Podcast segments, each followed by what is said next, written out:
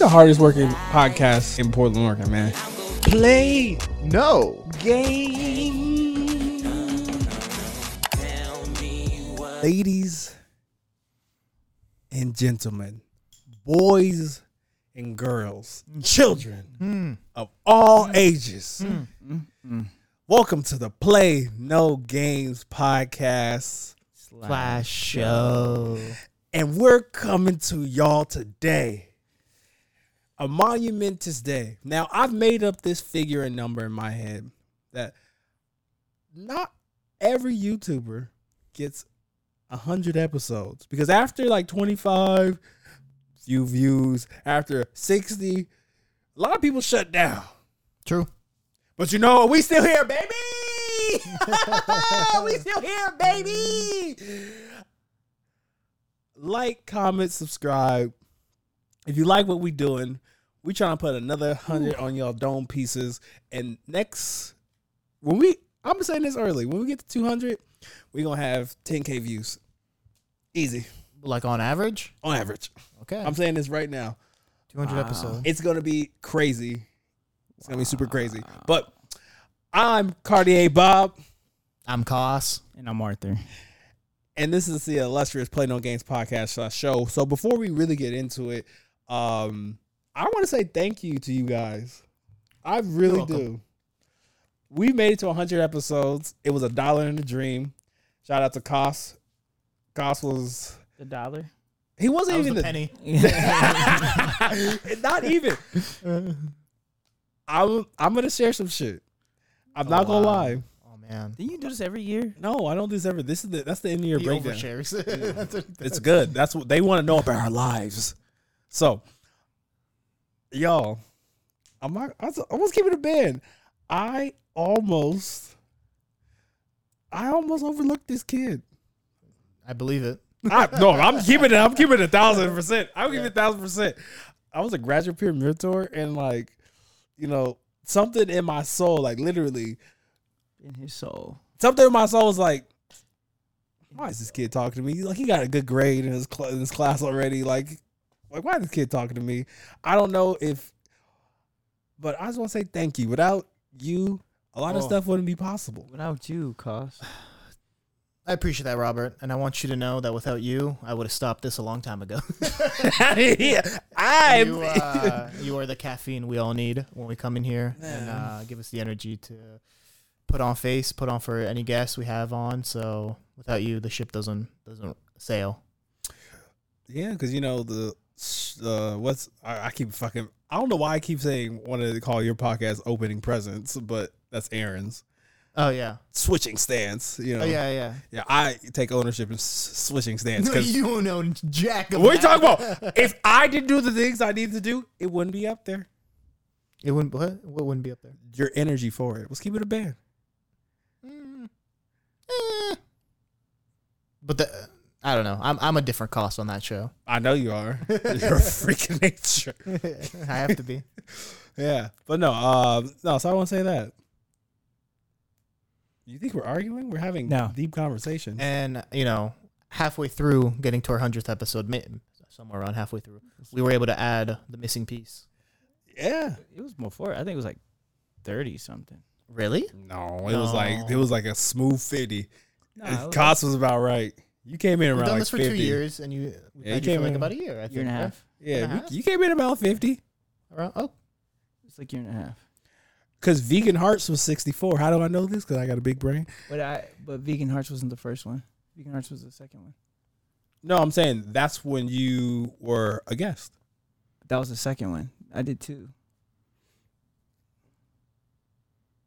I'm gonna have to check on that one. Um. So there's two. There's could have been somewhere around the forties. I don't know. No, but I think you are right. It is sixty-four. It's like early fifty or late fifties. Or it's it's definitely past fifty, but like we're we're arguing about things. Yeah, this is yeah. This is this is the Play No Games. The podcast. podcast is breaking up already, guys. Yes. Yeah. Damn. I'm coming for their lunch. More money for me. oh yeah, yeah. So yeah. Nah, uh, sell it's, your stock it's, soon. It's definitely been a blessing. Um, joining the ship. Um. You know, I just uh, I've I've been a passenger along the way and decided to add some role ro- oars, oars. What did you say? Oars, oars. Okay, or, okay. Some yeah. paddles, some paddles, some yeah, some oars. Yeah. Added some oars along the way, and so I think it, it's kind of helped um, drive drive the ship a little bit, a little bit better. Um, but you know, thank you for the platform. Thank you for the opportunity. Um, because my podcast didn't make it one hundred episodes, but we'll get there. Yeah, we'll get there. We're gonna get there. Amen. Um, Should we shout out the, the back, the crew in the back that don't always get camera time? Fuck the critics. Um, wow. um, they're the rafters right now. Stop recording. They're the they're the rafters right now. Before we get to them, I'm just I'm like, even though I know we're gonna talk about this more, we're at P S U, but like yeah. this is a hundred episodes. I'm just curious, like. Um, because I don't know if y'all can see, we got, you know, we got the drinks, we got, you know, not the popcorn, but we got the Sour Patch Kids, but I'm just curious, like, what, I have something I want to say, but, like, what is, like, podcasting? Because, like, yo, like, if we type y'all names, this show's going to show up, this show's going to show up. Yes, like, you have, like, a carbon digital footprint. So how do y'all feel making... Really? Yes. uh Keep going. What did I say? What did I say? These motherfuckers don't believe me. They don't believe me. You Thank you. What, can you tell them what he said? Thank you. Thank you. Thank you to the to the, the rafters. They helping the me. They the only ones that believe in me. The They're fact, the only ones that believe in me. The Fact Dragon cleared it up. Episode thirty-eight was the first one A J Let's was go. On. Okay. I since, said it was in the thirties. Let's go. All right, fuck it. Since we since we since we go since we go in there, this is actually not the hundredth episode. I was gonna this is how about that? How about it's that? Only the the hundredth one that has a number in front of it. Exactly. What's up? The first twenty, forty yeah. or so I told Rob yeah. let's put a number in front of it. Yeah, yeah, yeah, yeah. Mm. We're well past a hundred. We're actually at one hundred forty-two videos. Okay. Yeah. Fuck off. Yeah. yeah. Okay. Everybody love everybody. All right. Um, I'm still number thirty-eight. He was right. He did say thirty-eight. I'm, I'm not going to lie. He is still fucking thirty-eight. I'm so fucking... Let's go. Damn, peak the mics, why don't you? Oh, that was loud as fuck. Exactly. um, we fucking... What do you call it? No. So your question was about how do I feel about being on yeah, a podcast that then like people watch? Yeah, we've had um yeah, I mean I, I'm happy that this is our podcast and that it's not anything that's not us. Yeah. It's not something that like I'm embarrassed to share with people, or like I'm embarrassed when people are like, oh hey, I saw your podcast, or hey, I know that guest that was on your podcast. Like, oh, did you enjoy it? Like that's normally the first thing I say. So yeah, I'm I'm I'm I'm I'm fine with this being how I'm seen on a on you know my, with my digital footprint. I respect that too. I think I have to agree to that statement because it like the platform is it's itself.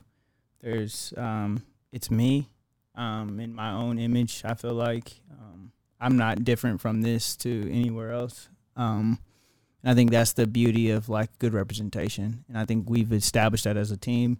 To show, like, all of our sides, the good, the bad, and the ugly. When we're right, we're wrong, and indifferent. Like, all the sides are shown on this podcast across the board, and I think that's what also makes it beautiful is, you know, we never know when we're always right. I mean, you never know when you're right every so often. And, and that's that, what happens when you are. Yeah, yeah, yeah, yeah. yeah. Where you, I know how to be the villain real good. Nah, it's all love. Oh, a thousand ten percent. And before I even say that last thing, before we really switch gears, we really got to talk about people behind the scenes who really uh, make the show go. The real M V Ps. Let me tell you, stock is up in that back room. Yeah. Stock is up. Who's come? Come on, come on, come on down. We have a mic. Come for on you. Down, R J to the to the to the cows. To, to the, the cows. Come on down on R J, Pagey, R J, Mister R J. fifty Point. Get down here. Ooh. Raul. Raul. Raul. R J. R J. R J. Oh, my God. Yeah. Oh, fuck. mm, mm. Oh, yeah, that's an interesting thing to bring and putting it next to Cas. Yeah. What's wrong with bringing a turtle out? And, and, and you, Cas, keep your hands off of it. Keep your fucking mitts off of it. Fucking dirty monster. Anywho. My hands are clean. I washed them. Don't worry. I trust you. No, no, you don't. No, no. I trust you. But no. R J. Yes. The one and only. The great one. I get it. Welcome to one hundred. Thank you. Thank you for having me. So, yes. You're part of the team. Like, people yes. don't get to see your face as much, but um, like literally, man, how's it feel? Uh, it feels like I'm part of the team. Y'all suck. Y'all just suck. Do you have anything that you would like to say about being a part of a highly successful podcast and running, you know, the audio? Maybe who's who's the best when it comes to, you know, talking to the mic. So, the best who's talking to the mic is me. Loud. Yeah, because Cas is not on the show right here. I'm on the show right now. Second best is Cas, unless Andrew's here. Then Andrew's probably second best. I actually, oh. my voice is loud enough okay. to get picked up. We're one A, one B, so it's okay. Mm. If he disagrees, I don't care. We're one A, one B. But I am glad to be part of this podcast. I get to see this turtle every Wednesday, and it's a blessing.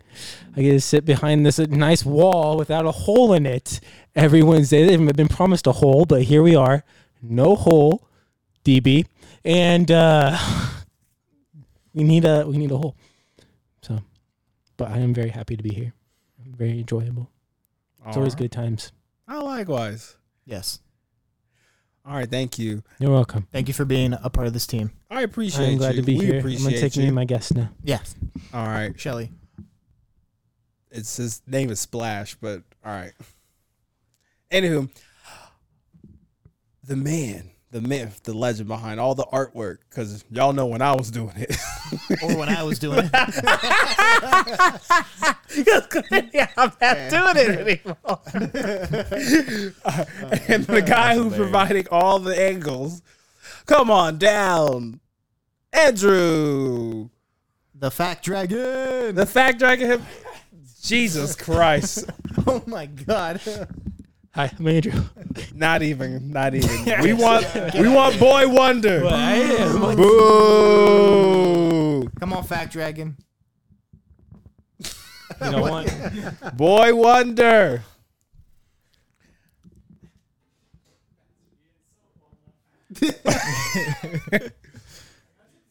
God damn it! Why are y'all doing this to my fucking prized possession? He's even working on. He's even working on this day. So, hey, as always, welcome to one hundred.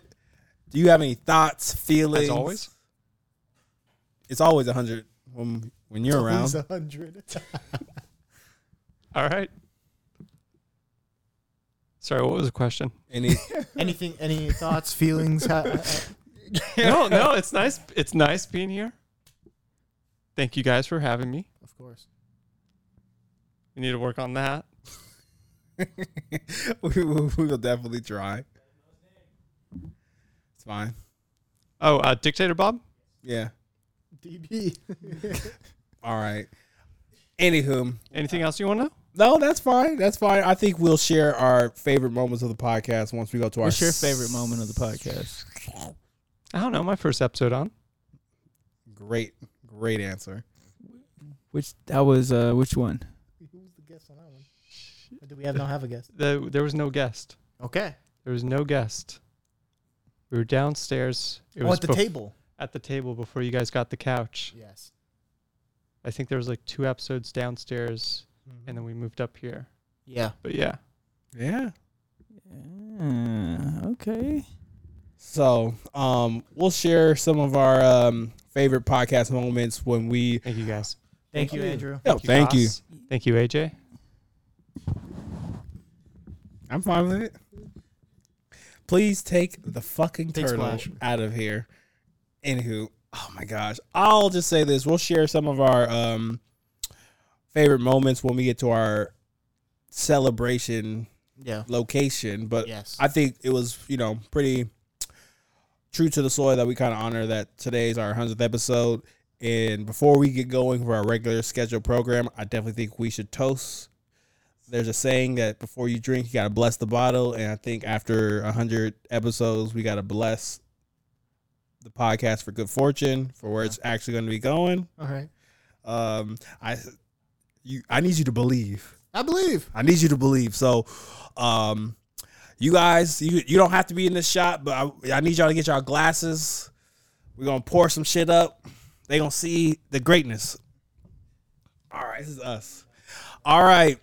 Y'all got your glasses up over there? No, they don't. I've been with them too long. Cheers to a successful podcast. I appreciate y'all. This is more to come, more life. Let's do this. Take care. More Take blessings. Care. More blessings. Ooh, that Henny White. Ooh, Ooh it's kind of smooth. Sorry, Splash. Um, you want to put Splash on that over there? Yeah. All right. Are we good to uh, switch gears? Yes. All right. So, after that illustrious introduction or uh, introduction to the episode, oh, Robert, come on, Robert. Oh wait a second. Is it hitting it now? Bro, that shit just hit me. Oh shit. Just hit you. Did it hit you? Damn. It's fine. Um, Woo. Robert talked about meeting me in college. Uh, someone I met in college who I'm still good friends to today is actually our guest for today. Please bring to the stage Andy Pham. Hey. Oh. Ow, ow, ow. Here, switch spots with me. Oh, okay. I'll let you get the better mic. Oh, shit. Bro, this they got me dancing. Oh, we about to have an episode, y'all. Oh, damn. I'm I'm, I'm lit. Uh, okay. So, that's it. I don't need no more of these. All right. So, back to our regularly scheduled show. Thank you. We have on our good friend here, Andy Pham. Uh, have you been, yes, have sir. You been on the podcast before? Yes, no, it's my uh, first time. Uh, this is your first time? Okay. Yeah, We've talked about me. it for a yeah, minute. Yeah, of we course, yeah. We talked about it. I mean, great supporter of the, the podcast. I love what you guys are doing. Yes. So, um, just actually excited to be a guest for the first time. So. There you go. Yeah, thank you for having I'm excited. Me. I'm excited to learn about you, man. I, I peeped your peeped your few grams you got. Yeah, I gave them all three. Oh, oh, yeah, yeah, yeah, yeah. yeah. Few grams out here. Have to do a yeah. little uh, Instagram check-in. Yeah, of course. So, so I guess we can just. Oh, sorry. Did you? Uh, you were leading because your guest. Well, but before we go, yes, I have been given a new role, not dictator, but before you take over the reins, I'm gonna need you for you. Make sure we're all speaking into the mic. One fist away. Try your best. Straight in the front. You can definitely put a pillow on your back. Get comfortable. Just make sure you're talking into that mosaic.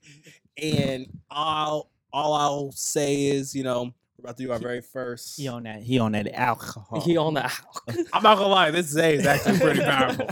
I'm not going to lie. I think I poured too much into my cup. But anywho. Yeah. It's about to be a hell of an episode. Yes, sir. Yeah, whenever Robert drinks any bit of alcohol, it's fun. Here we go. I am not a drunk. But we didn't say you did. A J, I'll, you know, our favorite segment to start off. Oh, I thought Cas was so or, good. Oh, are we, I thought we were going to skip Play No Games. Oh, we're skipping that? We did that intro. My bad, my bad. Can't. All right. Yeah, we'll just hop right into it. So, my good friend Andy, tell hey. tell, tell us a little about, about what, what what's Renegade Motorsports, what's Enjin Haus, how does Enjin Haus fit in, and then kind of, you know, yeah, when you came in with that. Yeah, so uh, Renegade Motorsports is uh, aftermarket um, shop. So pretty much uh, we R and D products so that uh, S two thousand platform basically mm-hmm. has new products, gets rejuvenated to essentially um, keep the platform alive. Um, they also R and D a couple of other products with uh, other platforms as well, but mainly just the Honda platform. And so Enjin Haus was kind of like the intersecting point of pretty much motorsports and clothing, and so yes. that's where I kind of jumped in. So mm-hmm. Enjin Haus is just an automotive apparel company that we kind oh. of branded um, to essentially just kind of uh, go hand in hand with like our shop, and then just also with clothing. Um, two passions that we're pretty much essentially combining together to uh, kind of share to the world. So yeah, that's super dope.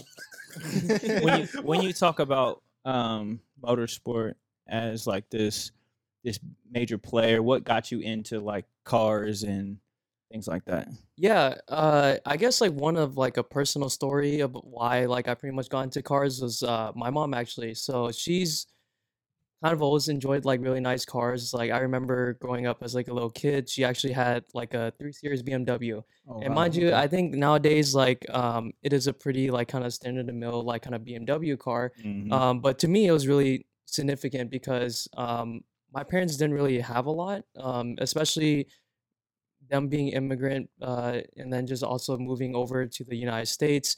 Um, one of those things that is like kind of like those assets, or I guess like kind of property that kind of represents like your value in a say in the uh, in the old times is like your car. And so like she always took care of it. Um, that was like kind of like her pride and joy. Yeah. And so essentially when I was really young, I always really enjoyed car rides. Um, Another thing too is also just our family just kind of always been around cars and stuff like that as well. So I think just generally from like a background standpoint, I felt like everyone that was like kind of in my like family circle was just always into cars. I feel like everyone always like had a slight deeper appreciation of cars. And so I guess like when it transitioned over from just like liking cool cars and then into like getting more into like the technical aspects about why certain cars are liked in certain communities, Um, that just kind of just generally like driven my passion over time. And especially like nowadays um, when the internet has so much wealth of knowledge, I think like it allows other people to connect to the motorsports industry or just uh, cars in general. So it's a mm. more obtainable, it's more um, easier for people to kind of get into it, whether you had a car or not. I think it's just uh, such a growing community and such like a powerful community that I feel like people tend to grasp it, and I felt like my personal connection with it um, growing up made it seem for me um, why I gravitate towards it nowadays. one hundred percent. I had a very similar type of story to why, like, yeah. I also enjoy cars is that immigrant background. Uh, like, you know, we did we didn't grow up with a lot, but once my parents' businesses succeeded, then it's like we, we showed that off through like the type of car we would own. So for me, it was like my, my mom bought an Audi and then my sister bought an Audi. So then I felt like it was my turn, you know, type of thing. So kind of like that's how it starts, I feel like, with it within the community a little bit. I feel like, I feel like it, it speaks a little more to like the immigrant mindset too. For sure. And I think it's just like a lot of people in general too, like see as like a, a transaction of success. Yeah. And so I think like it's kind of like also important from looking from like a minority standpoint that like, you know, I think the appreciation of having a nice car and just in general when people actually do show up in a nice car that they appreciate, that they love, they worked hard for, mm. it only just kind of more or less like shows when you kind of like drive your car and you experience your car. Um, so I, I mean, I personally agree. Like, I think like, um, especially having like a personal connection with like cars and stuff too. I think like, um, I feel like a lot of people either have like kind of two ways of like why they got into cars. I think like one of them is like a personal connection with either someone or uh, a group of people that kind of show you about like what's like a cool car or like why do they like cars, or the other one that's like kind of like the big main driving factors of a lot of like younger um, audiences when it comes to motorsports and just cars in general is uh, Fast and Furious. Mm-hmm. And speaking mm-hmm. of, it's even more funnier that Fast and Furious uh, ten, I believe, is coming out like X. this week. X, X. yes.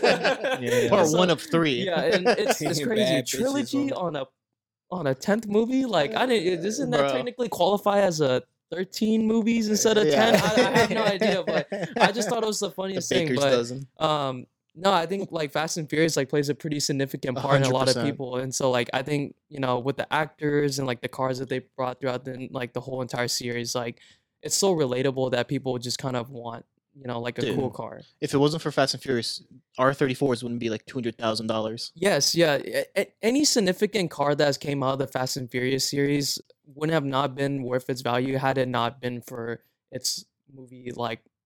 Movie like, role. Yeah, movie role, essentially. And okay. so, like, yeah. it's also... In Specifically a, the Japanese scene. Yeah, especially the Japanese cars. I think, like, um, when it comes to, like, the market in the U S, I feel like a lot of people didn't really see a lot of appreciation for them up until, like, a later point in time.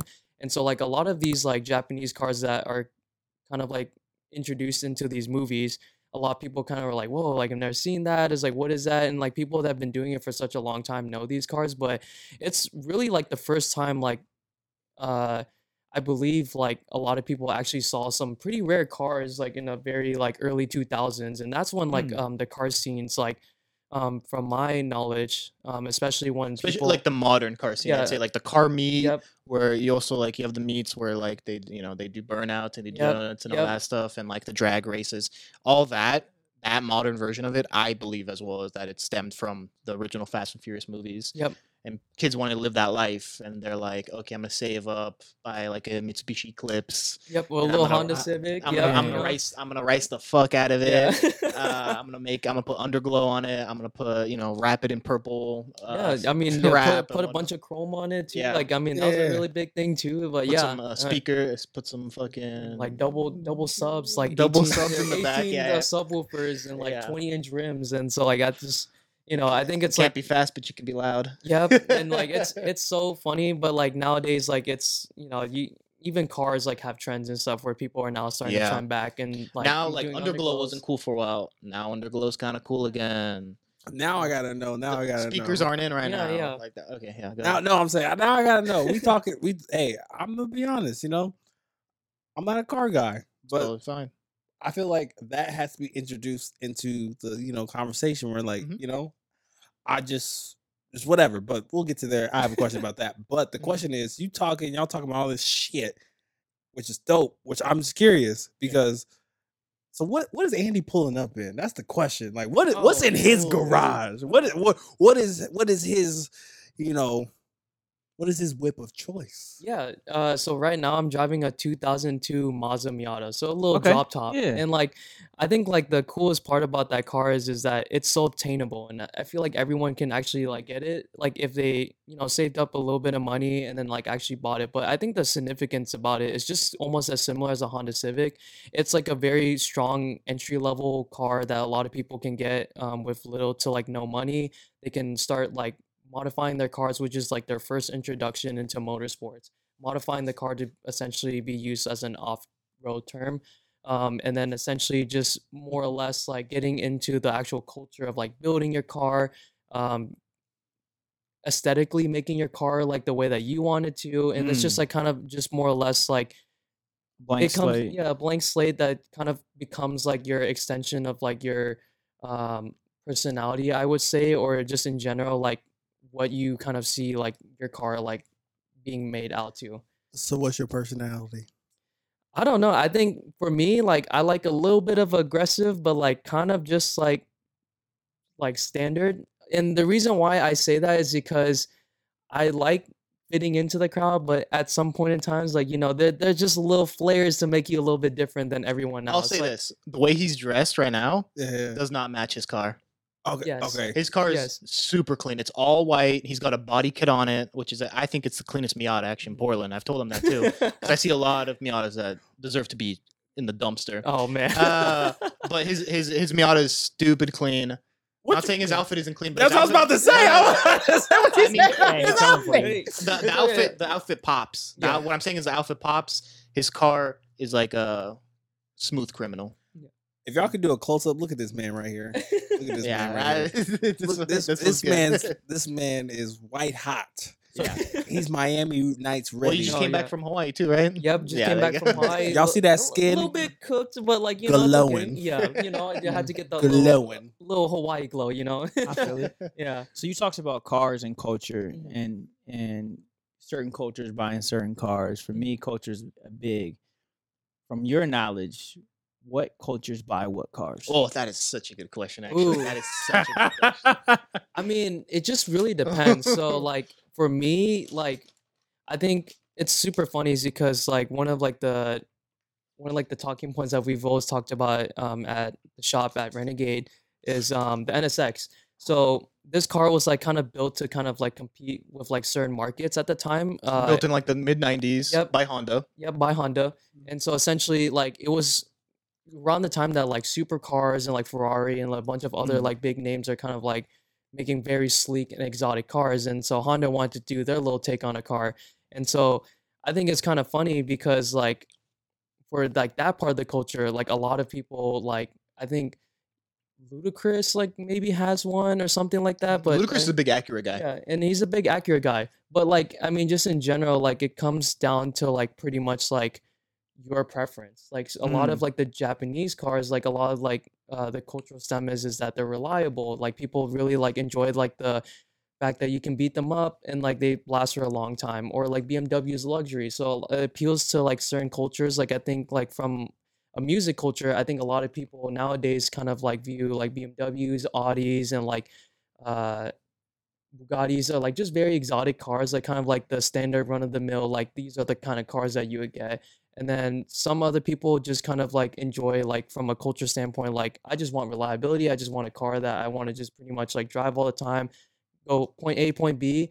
Um, and then there's like the luxury like extensions of like normal brands. So like Toyota has Lexus and Honda has Acura and Nissan, I believe, has Infiniti. Infiniti. Infiniti, yeah. And so like essentially like it just kind of like goes down to like pretty much what you appreciate. Yeah. And so like it just varies based on like culture, but like I know for sure like um some like minorities such as like my parents, like they enjoy Lexuses and B M Ws because they feel like it's a status of symbol, um that they want a car that's reliable, um but also shows like a little bit of like flair.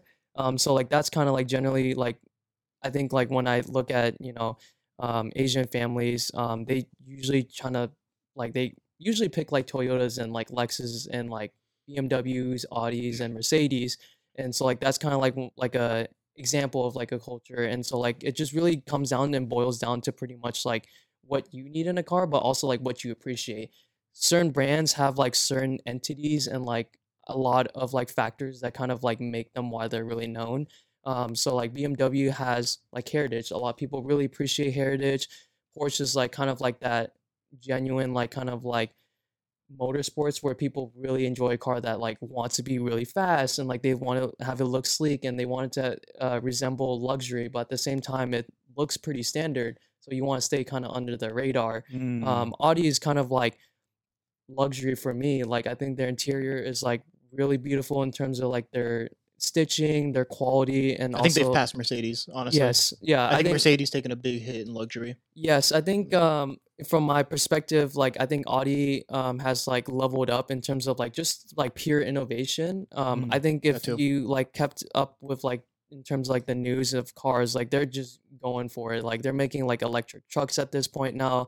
Um, a lot of like self-automating like parts of like the cars. Like I think like in general, like like I said, like it's based on like the kind of like resemblance of what you want in a car, like will kind of gravitates to your culture, like your culture's need, I guess. So like, like, like I'll give you guys an example with Audi and kind of how they're pushing technologies. Like uh, in the A eight, which is their luxury sedan, the it has body. yeah. Uh, if if there's a someone that's gonna hit T-bone you, the car lifts. The car will lift you right before impact, so the guy hits your frame, not the door. Wait, what? Yeah, the car literally, because it has air suspension in it, it'll go like this. So then, like, it hits the frame, which is then gonna keep you safer. Stuff like that, yeah. And like, like if you go over a pothole, it'll it'll it will pull literally the, lift up. It'll lift it'll, the wheel up, yep. so the, so you don't hit the pothole. So we got Optimus Prime cars. Pretty much, yeah. yeah, like, yeah that, that's much. That happens. Like people don't realize, like Tesla's cool and all. Mercedes already passed Tesla in terms of like technology and electric cars. The new E Q S is far superior than a Tesla. Range, technology, uh, reliability, all this stuff. So it's and like, looks. I think, uh, looks, yeah. I think I think like, so, like Tesla's a little yeah. cookie cutter, but Tesla's first. Yeah. But you give dude these these engineers that work for Mercedes, B M W, Audi, yeah. Lexus, dude. Some of the stuff they do is artwork, and uh, they they know what they're doing. So do the some of these cars know about date nights? You know, how does how does that how does the cars help for date nights? You know, do I get extra lift? You know, like how? Does uh, uh, you can uh, per, sense. You get sense in the car. Like if you buy an S S class, yes, Mercedes, S class Mercedes, yep. you get different uh, smells. You yep. can pick from. What? So you get like four or five different perfume bottles in the glove, like hidden behind the glove box. And you get to choose, and you get to choose what you want, and then you can also choose what colors you want, like the interior to be. So, you yeah, can so like, my Riz game gets to go up. Yeah, you yeah, can do yeah. like a, you can do like an ocean with like a light blue L E D or like on the trims and everything. Yeah, oh, yeah. you know, like that's uh, fucking crazy. You know, and then you can turn on the massage on, feature on the on the chairs. Wait, yeah, yeah. massage. Oh chairs. yeah, massage. Massage chairs. I can get it warm before. And after dinner, you you can, yeah. you can heated seat, cooled seat, massage. You, got, you even got like cup hold like warmers, a like, cup hold uh, warmer and coolers. And Audi, Audi does yeah. cooled cup holders, yeah. yeah, exactly. And then like even some car uh, manufacturers make refrigerators and stuff. In the glove in box, in the glove you can box, do, like you can get what? in the glove yeah, box. Yeah, put, you can put your Glock in there. No. Hey, John, John Wick, John Wick, John Wick. Yeah, uh, that's hilarious. Yeah. And so, like, I think it's just, like, it's it's really, really cool, honestly. So I think just in general, like, these, like, car manufacturers and the engineers that's putting so Dude. much time and work into these cars is, like, I guess, like, that's why, like, you know, innovation's, like, a really big thing in, like, cars yeah. and why a lot yeah. of people That's what people cars. look like. When you yeah. buy, when you want, when you're going to spend sixty, seventy, eighty thousand on a new car, you're like, okay, what's different? Why do I pick this one over the other one? Uh, and kind of to speak on that culture thing, I also wanted to add, like, speaking from an Eastern European mm-hmm. perspective, all about the B M W, the, the B M W yeah. Mercedes, like you got. What the fuck is that? It's all about the German beaters. You buy them cheap, you tune them, all this stuff. Um, I'm curious though, in you know, in the African American community, I knew he. Why does why does why does Chrysler have such a grip over you guys? Detroit. Is it a Detroit thing? Like American like the Dodge, made, and all yeah. that. Yeah, I, I think like when it comes to like Americans, like uh, uh like. Our companies, like I think a lot of like at the time uh in the Midwest, they'd employed like probably like sixty or seventy percent of like people that lived in those areas, I believe. Mm-hmm. And so like I think when people talk about like, oh, like why are you guys not like fixated on buying like Japanese cars? Like you guys know that they're reliable, or um if you guys want something luxury, just go with the European cars. Um, but mainly it's just tied down to like certain roots where like people essentially like their families and like generations worked at these uh factories building these cars. And so like I feel like a lot of the times is people have genuine connections, again back to the whole personal thing, is just like if their parents drove a car and they had no bad experiences, you know, they have like personal uh experiences where like they enjoyed the car or any of that factor, like I believe like, you know, I mean it wouldn't deteriorate someone away from it. And so like I feel like that's why um American cars also need their appreciation too, because they've held the backbone of like the economy for a while too, especially for families like in certain areas where these factories were. And so like I feel like a lot of people do hold a pretty deep appreciation for American cars, especially um, when it comes to manufacturers. And I think that's why American muscle cars hold their value so well yeah. at a certain point, because a lot of Americans want that traditional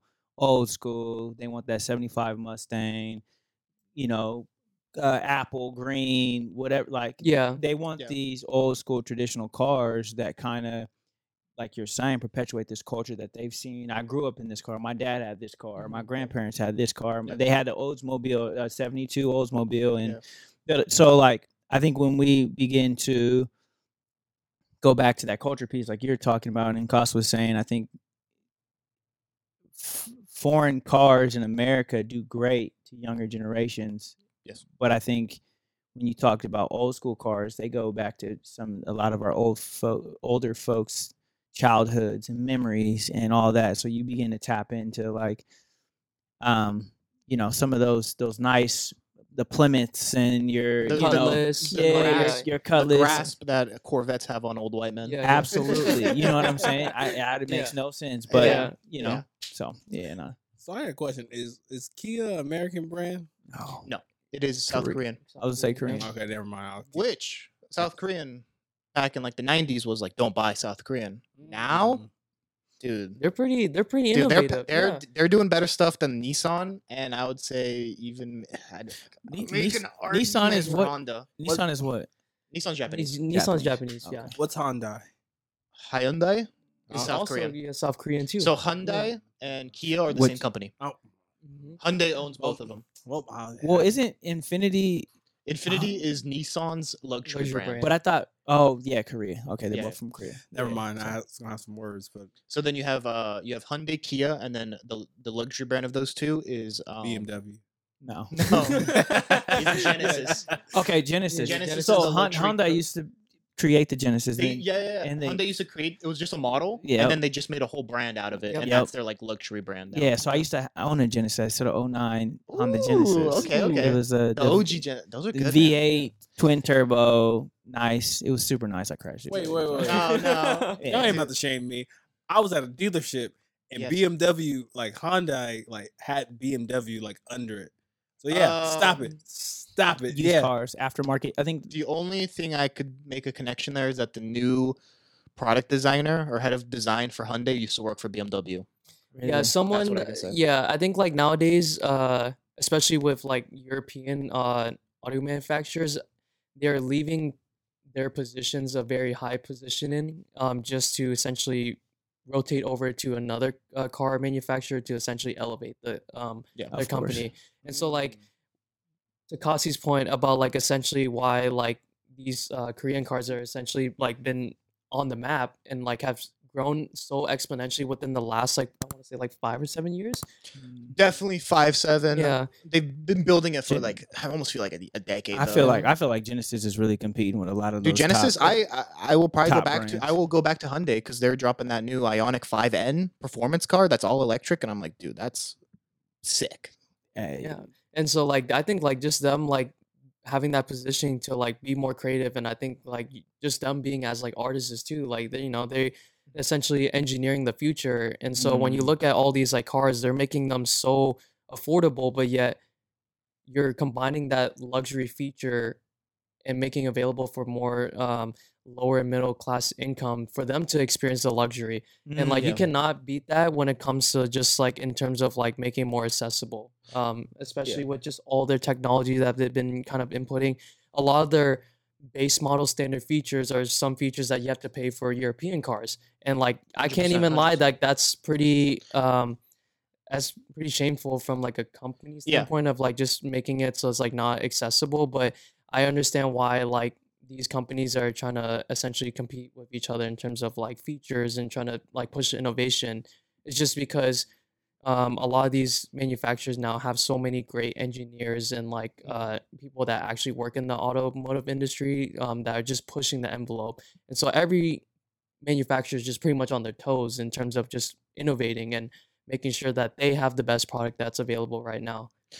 And I kind of want to talk about that. So like Robert, for example, Don't be, you got the, don't, be, don't be dry snitching you, on the internet. The, the, the, don't be dry snitching on no, the no, internet. No, no, this is going to compliment you. You got the uh, Al- Al- Honda.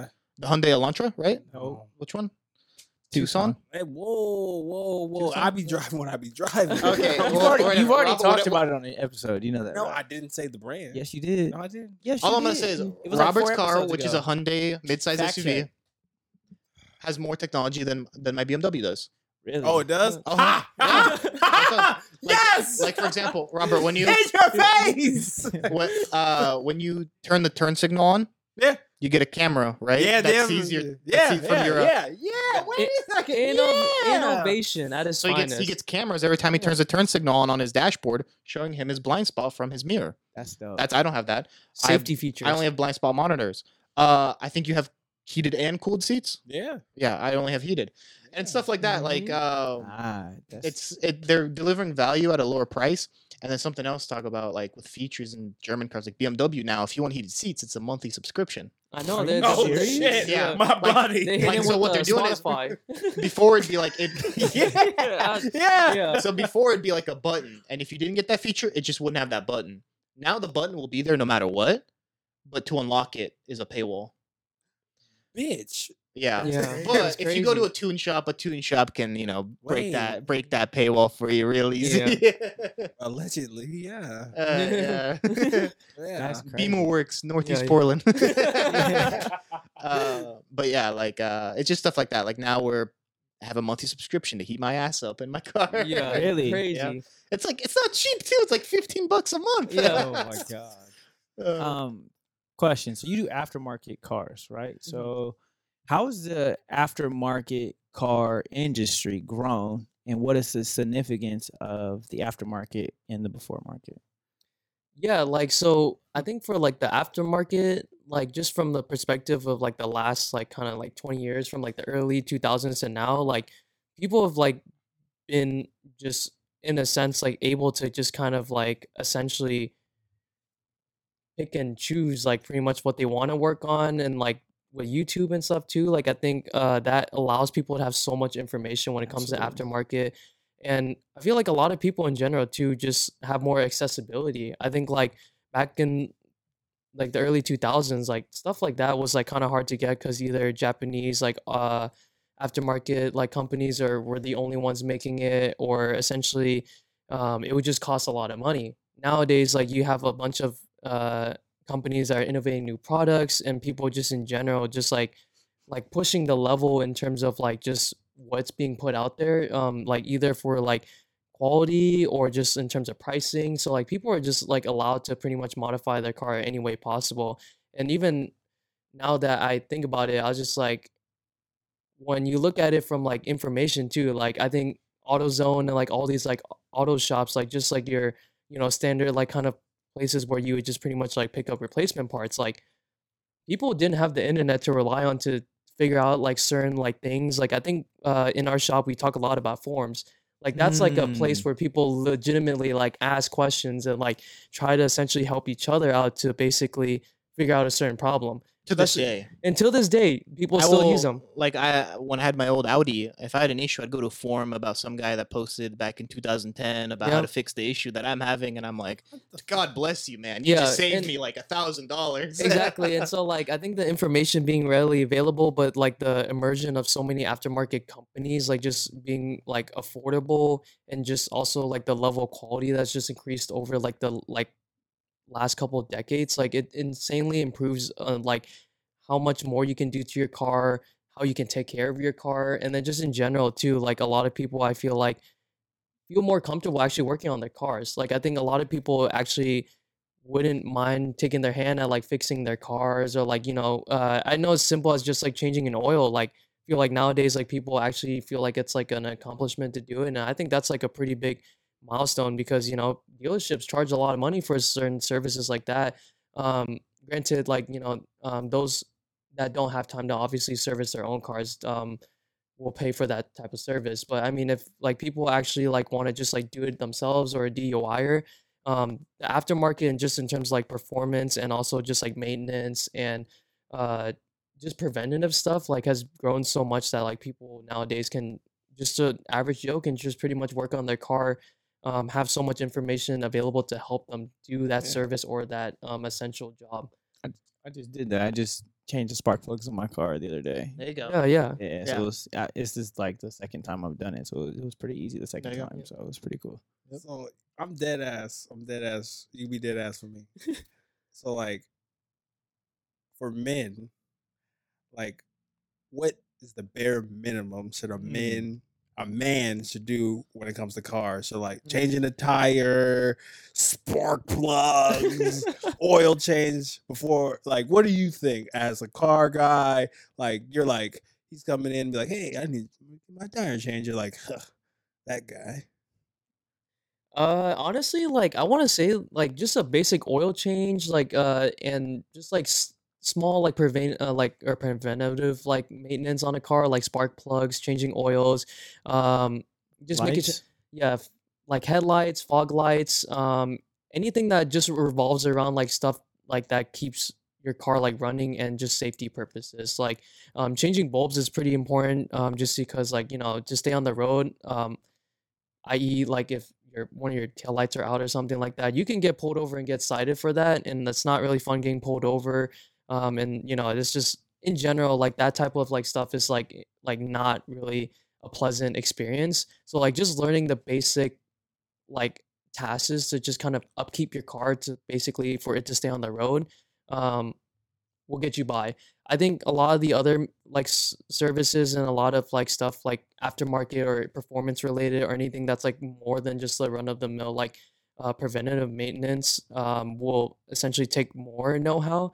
And like that, you can kind of pass it off, because that is stuff that you're going to need specialized tools. Like, so when we work on um, certain jobs at the shop, we have to get certain tools that they're not going to be readily available. Or if you wanted to, you could have a go at your your car in terms of fixing it, or like uh, upgrading it, or doing anything performance or aftermarket market related. You do need certain special tools, and sometimes auto shops have it, sometimes they don't, um, or certain, I guess, like manufacturers have like certain tools that you have to yeah. use that's proprietary to the car. Um, so it just really depends on what car you choose. But I know like Kasi would know this, but like the oil filters on those certain cars will have like a certain sizing that you have to get. And so like I don't I'll be honest, I don't I don't change the oil on my yeah. oh, okay. And the reason yeah. I don't change my oil is because to change it, I have to use uh I have to rent a tool yep. that sucks the oil out of it. I can't let it drain. It doesn't drain because it's backwards. Yep. Because it's German. It has to be that way. Yep. Oh. So for me to change the oil requires me to get a tool that then I pump and it sucks the old oil out. And then I, I change the filter and then I put new oil in. But I can't. It's not like a old, like an American or a Japanese car where right. I, I just, I, yep. yeah, yeah. I've done that before. That's that's fun. That's that's you know, forty minutes, thirty minutes of on yeah, a Saturday. Time, yep. uh, no, I, I will not. I, I refuse to rent a tool to pump oil out of my own car. Yeah. I'll say this. You don't you don't have to change your, your own oil to be a man. You don't have to change your tires, all this stuff. But just know when that stuff's due, and take it to the shop. That's as long as you know, like, hey, every five, seven, I'd say they say ten thousand. I don't trust the whole ten thousand miles on yeah, the oil I don't change. Either. I think it's just, I do every yeah. five. Yeah, okay, but like, I drive. Yeah. A, I drive more performance, so it's going to burn oil. It's got a turbo. It's naturally going to burn oil. You're probably good every seventy five hundred miles with your car. I'll give you an example. I have more features than yours. And I just figured yeah. it out. Yeah, it does, it does. It does. How about that? Uh, I would appreciate y'all saying this because I'm gonna keep it a band. You know. I'm not, I'm I'm the voice for the voiceless. There's some men oh, yeah. who be looking at that car. Now, I'm different because I'm a YouTube shit because I'm I'm American and I'm stubborn. It's like they feel less of a man because they can't do certain things. Uh, because I'm just saying, let's keep it a band. If you know how to fix a car, you know, you know, that's your entry point to be like, hey, you know, I see your tail light out, girl. You know, I I can I can fix that. You know what I'm saying? You know, you yeah. know, so no, I appreciate y'all sharing that because I feel like there's a lot of like barrier of entry when it comes to car stuff. one hundred percent Yeah. Because like when you open up the hood and it's like it's, it's a daunting task. I think yo. I think a lot of people just get oh, like man. very uh well, one I think like the the most biggest thing is, and I think everyone values it, um, is time. I think not a lot of people are comfortable putting in time in their car, especially if it's like thirty minutes, about two hours. It could be longer. The thing is, working on cars is you never really know what's going to happen until you pretty much get in there. And so sometimes mm. it's not really like a fun task once you figure out like a thirty minute job is actually going to take you four hour jobs. Like it's just, that just really depends on your level of like expertise and like how well you can kind of go around your car and like maintenance it. Um, but I think that the thing is, is that why you don't necessarily need to do all that is because that's why we pay people at dealerships or we pay people, um, you know, money to essentially service their car. That's like their livelihood. They I'm went keeping to school. America's economy running. Yeah. And so like, yeah, essentially like, you know, like those people went to school to do the, all that stuff. So, yeah. you know, they're experts. And exactly. so just like in any other profession, like if you had a, a certain uh, expertise in a place, like, you would go to that person. So like, that's why I don't find that you're less of a person if you can't change your own oil, you can't do anything.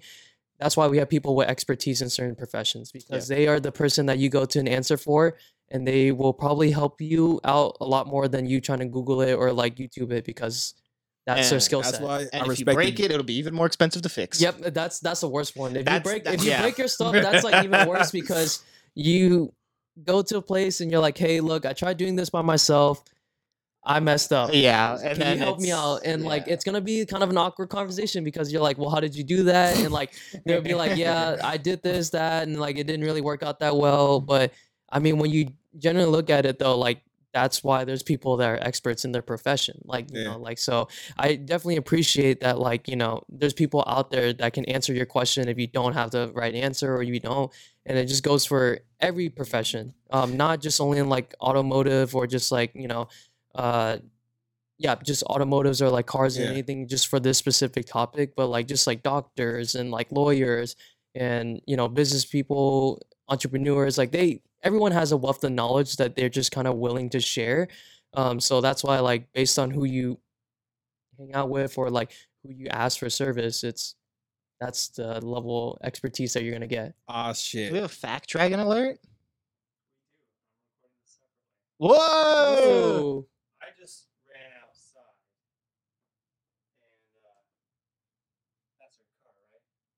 Yeah. Okay. So Honda Tucson. You said that on episode ninety-four. Ah, fuck these niggas. Six minutes and uh, thirty-nine seconds. What did I say? How are you doing this at the back? This is weird. What did I say? What did I say? I called it. That's really, I called it. That's really what did I say? Wait a second. They got the receipt. How did you fucking timestamp the fuck out of that?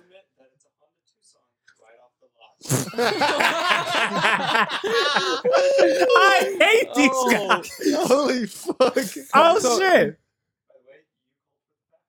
I didn't call for a fact check. Yeah. I didn't call for a fact check. Wow. Um, you know what? So fuck off. There's nothing, you should be proud. That's a gray fucking car. Yeah. All I will say is, yeah, fuck you, R J. All I will say is, you got to respect oh my God. the genius people now. You know, we don't expect those, you know, those iPod people, you know, they be trying to help us. No, the genius people. I don't genius people. Because you know how many times on my Mac, oh. if you fuck it up, I'll be in Reddit. You know what I'm saying? Oh, I see yeah, what you're yeah. saying. I see what you're saying. Yeah, yeah. You know what I'm saying? So I appreciate you saying that shit yeah, yeah. because, you know, don't get me wrong. Like, I'm not like a, like, I'm like a middle tier, like, handy guy. Mm-hmm. Like, I YouTube university yeah. the fuck out of shit. And you're right. Because when I be breaking shit, way worse. Yeah. I was like, "Fuck! I should just yeah. fuck." I, I fucked around and found out. Yeah. So, yeah. so, yeah. Yeah. so no, I appreciate you saying that because um, I feel like there's like a barrier of entry to a lot of these things, and like yeah. that makes people feel small. We're like, "Oh, I can't do this" or anything like that. But no, I, I really appreciate that, gentlemen. Yeah. So I have to, I have to ask this question. I wrote it down. So you have like the good mechanics, and then you have the get over mechanics, right? So talk about this. Um, fear or push away from going to the mechanic shop because mm-hmm. of those get over mechanics. Interesting. Yeah. Do you wanna? Yeah, I mean, like, uh, you yeah, do a lot of your own work though, right? Yeah. So I, I mean, like most of the time, like I do mostly like my own work, but I mean, there is like that sense where like, if I can't get something done, then I would like get, go to a mechanic shop or like kind of ask someone with more expertise. And like, I think the part is, is that it's really intimidating is because like, again, it kind of goes back to like the wealth of knowledge. Like if you essentially don't know what's happening to your car and stuff like that, people mm-hmm. get really intimidated. You know, if they start talking about like, dude, like your cylinder, one of your cylinders is out and like your car's like leaking fumes, like everything is like spilling out. Like that's pretty terrifying for someone that uh, like, you know, doesn't have like a, no- a lot of knowledge in cars or just in general. When you get like to the point where like, you know, my car is something is really wrong. Can you please help? And like, it's making these type of noises and like, you know, they're diagnosing it and they just list out a bunch of stuff. Like, I think that like really much like frightens a lot of people. And so like, I think like most of the time is people are oh, okay with just being like, okay, I'll just fork over the money because I don't know, or, or I'm assuming this person actually has the right knowledge.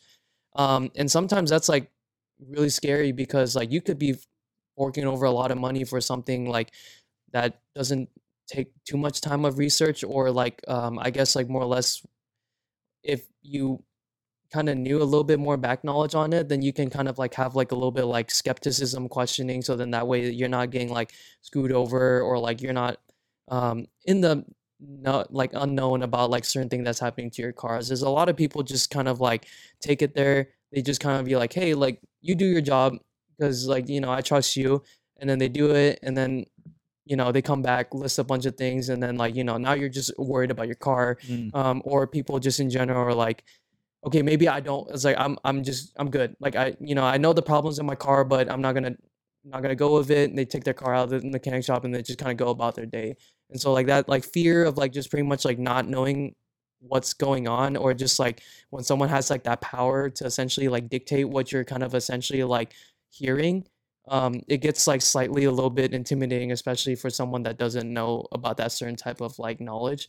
Um, so, I mean, yeah, yeah. Um, I, I I use mechanics more frequently. I I, I am a car person in terms of I love to work on cosmetic stuff myself, mm-hmm. performance maintenance stuff. I let the professionals take over. I'm handicapped. Uh, anyways, uh, so what I do when I look for, you know, Any, any type of work is I specifically look for places that specialize in that type of car. Mm. So if you have a German car, there are, there are abundance of German automotive shops. A lot of them specialize in B M W or an Audi, or I've gone, I've gone to B M W specialists. I've gone to Audi specialists. I've, I've been to these people. There are other ones that specialize in Japanese cars and Nissan specifically and all this stuff. I would look for those first off, Reviews are really important. And if you're in the community, uh, you you you can ask around, and like the word gets out where like good places are and where bad places are.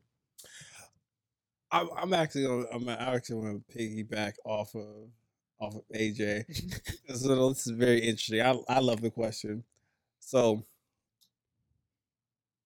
for me, at least, when guys be talking cars, I'll be like, yeah, yeah. They yeah. say some shit that I don't understand. I'll be like, yeah, Y equals M X B plus square.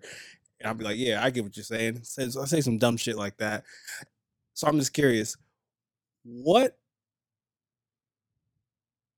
are mechanics regularly getting over on that it's not like, uh, it's not like two hundred dollars, three hundred dollars to replace the brakes, but they're telling you that. Mm. So I'm curious. I want y'all to dry snitch on the industry. I'll give you a hint of one I, I got extremely overquoted for. Yes. Transmission fluid. Transmission fluid is tricky. If you if if it depends on the car. So, oh yeah. Shit. um, I took my Audi S four, two thousand eight V eight, old older car. That engine is beautiful, but it is problematic. And I was like, you know what? It might be time for a transmission. F- Fluid change. I'm sure the previous owner hadn't done it yet. It, it was an automatic transmission too, which I didn't love, but that was part of it. Uh, I got quoted nine hundred dollars to get my transmission fluid change. And I was like, whoa, what? And he's like, yeah, you know, that specific engine requires us to actually drop the engine. So he has to take the engine off, like down. They have to drop the engine and then they can to get to like the actual transmission. So then where they open it up, drain out the fluid, put the new fluid in, and then put the engine back up. So like it's a six-hour job. Damn. Um, do I believe that? Uh, partially. I do think nine hundred is an over quotation for that. Maybe four to five, I think, is more realistic.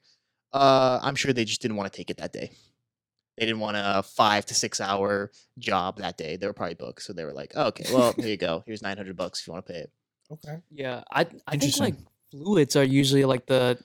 I want to say that's like usually like the one that a lot of people always kind of like get slightly overquoted, or like just in general when it comes to like changing fluids and stuff. Like, um, it's definitely like kind of one of those things where like people are like, I, it could be a really easy job or it could be a very difficult job. Yeah. Um, I was working uh, on our shop Porsche and we did all the transmissions uh, fluid and we did a bunch of other fluids, but basically like I could understand why someone could charge a lot of money for that, but I was just like, we're using liquid moly. Uh, I don't, I don't even know honestly. We just bought like the O E M replacement. Yeah. I think it's just for purpose of just making sure like you know whatever they require, they require. Yeah. It's uh with Porsche cars, we try to we we really try not to like buy other stuff just because that's like, fair. Because I, I think we want to just put like the we want to put like the the original stuff back in, um or just re, like updated, revised like versions that are more upgraded.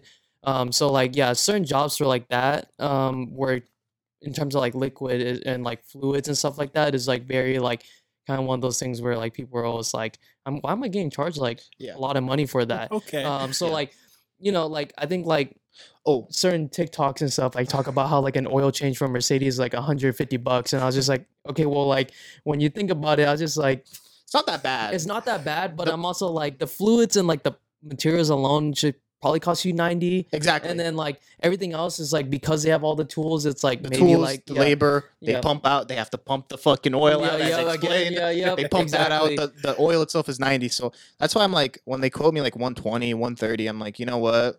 The oil itself is ninety. But when they start piling everything on, dude, that's when it starts like I'll say the number one yeah. thing never pay for wipers.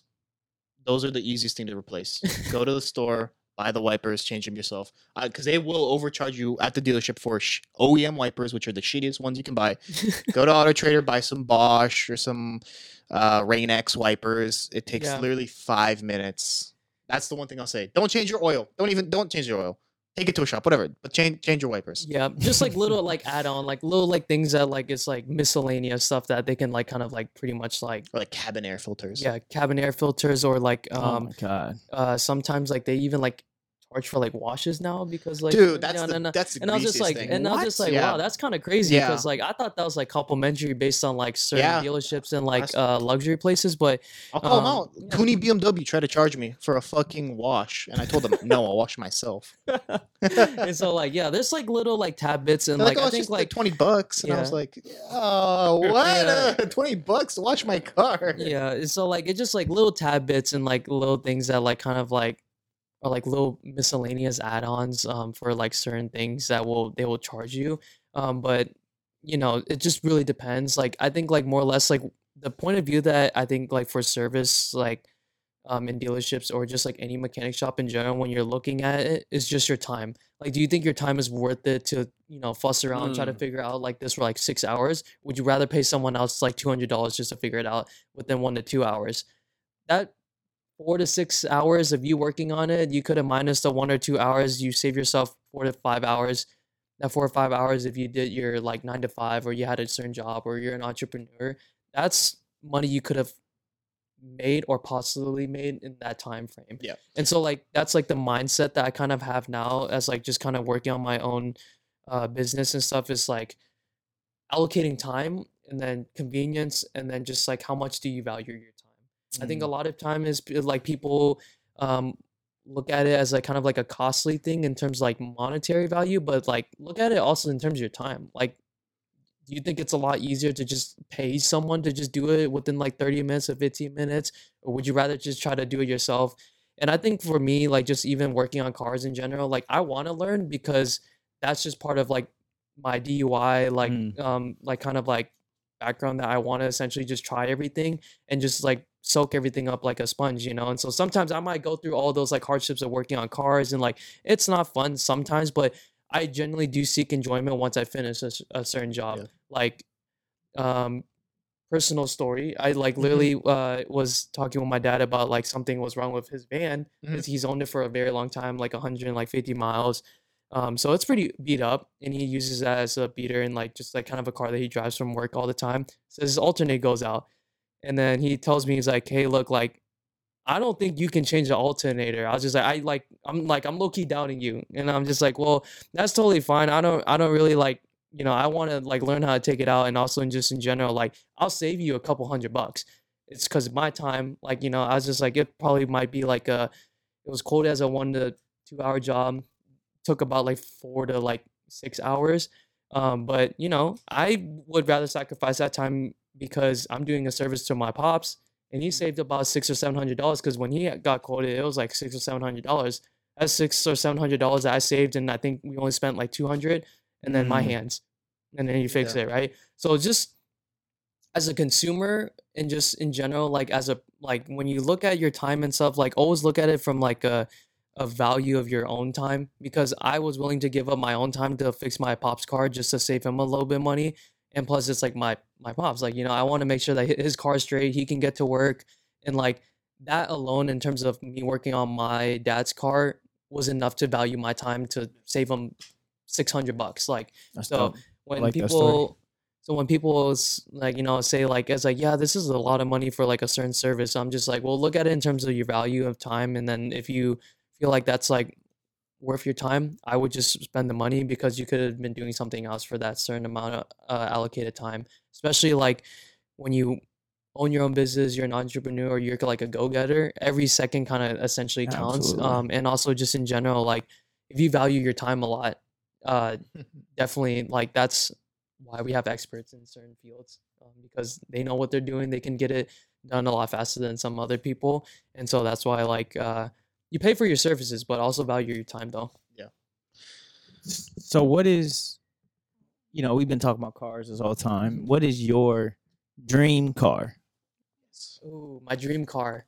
I think Cas kind of knows. I'm a big, like, kind of, like, B M W guy just because of my parents.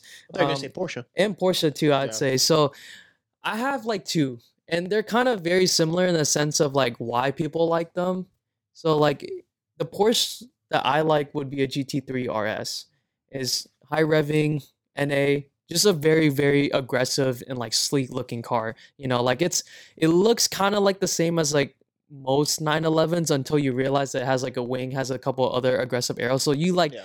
if you kind what's of like look at it, what's it's M S R P like, on that one, just for the people listening? Oh, dude, I don't even know. I think if you had all the options, you know, it could be close to like quarter of a million. Yeah, yeah. yeah. So it's yeah. a lot of money. Oh, wow. A quarter of a million, like it's it's a lot for a big dough kind of car. But I think like quarter, the, quarter million too, and it's like um.